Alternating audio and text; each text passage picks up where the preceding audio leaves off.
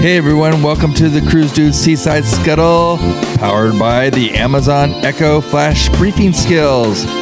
Each week, we will be sharing some interesting cruise news that has crossed our paths. Here we go.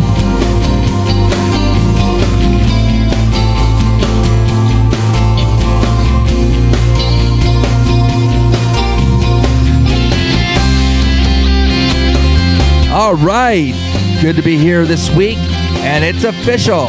Miami's newest ship has arrived. It's the Royal Caribbean's Symphony of the Seas. Symphony of the Seas was named by Royal Caribbean's first ever God family, actors Alexa and Carlos Pena Vega, who, along with their 23 month old son, Ocean, were on hand to christen the ship and bestow a blessing of safekeeping over her crew and guests. With almost 1,000 guests in attendance, Symphony of the Seas was christened while dockside at the cruise line's new state of the art Terminal A at Port Miami, making for the largest naming ceremony in Royal Caribbean's history. This was a very impressive event. We have covered it on our Cruise Insider News. Uh, you can check that out on Instagram. So, uh, congratulations to Royal Caribbean. Oh, yes, Symphony of the Seas will sell seven Eastern and Western Caribbean cruises featuring Perfect Day at Coco Cay, the Global Cruise Line's newly revealed private destination in the Bahamas. This is an amazing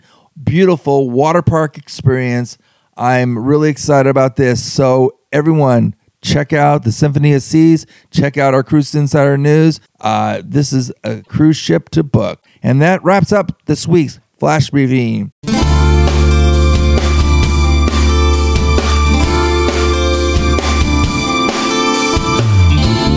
Well, that wraps up this flash briefing. If you have enjoyed this, be sure to share this with your friends.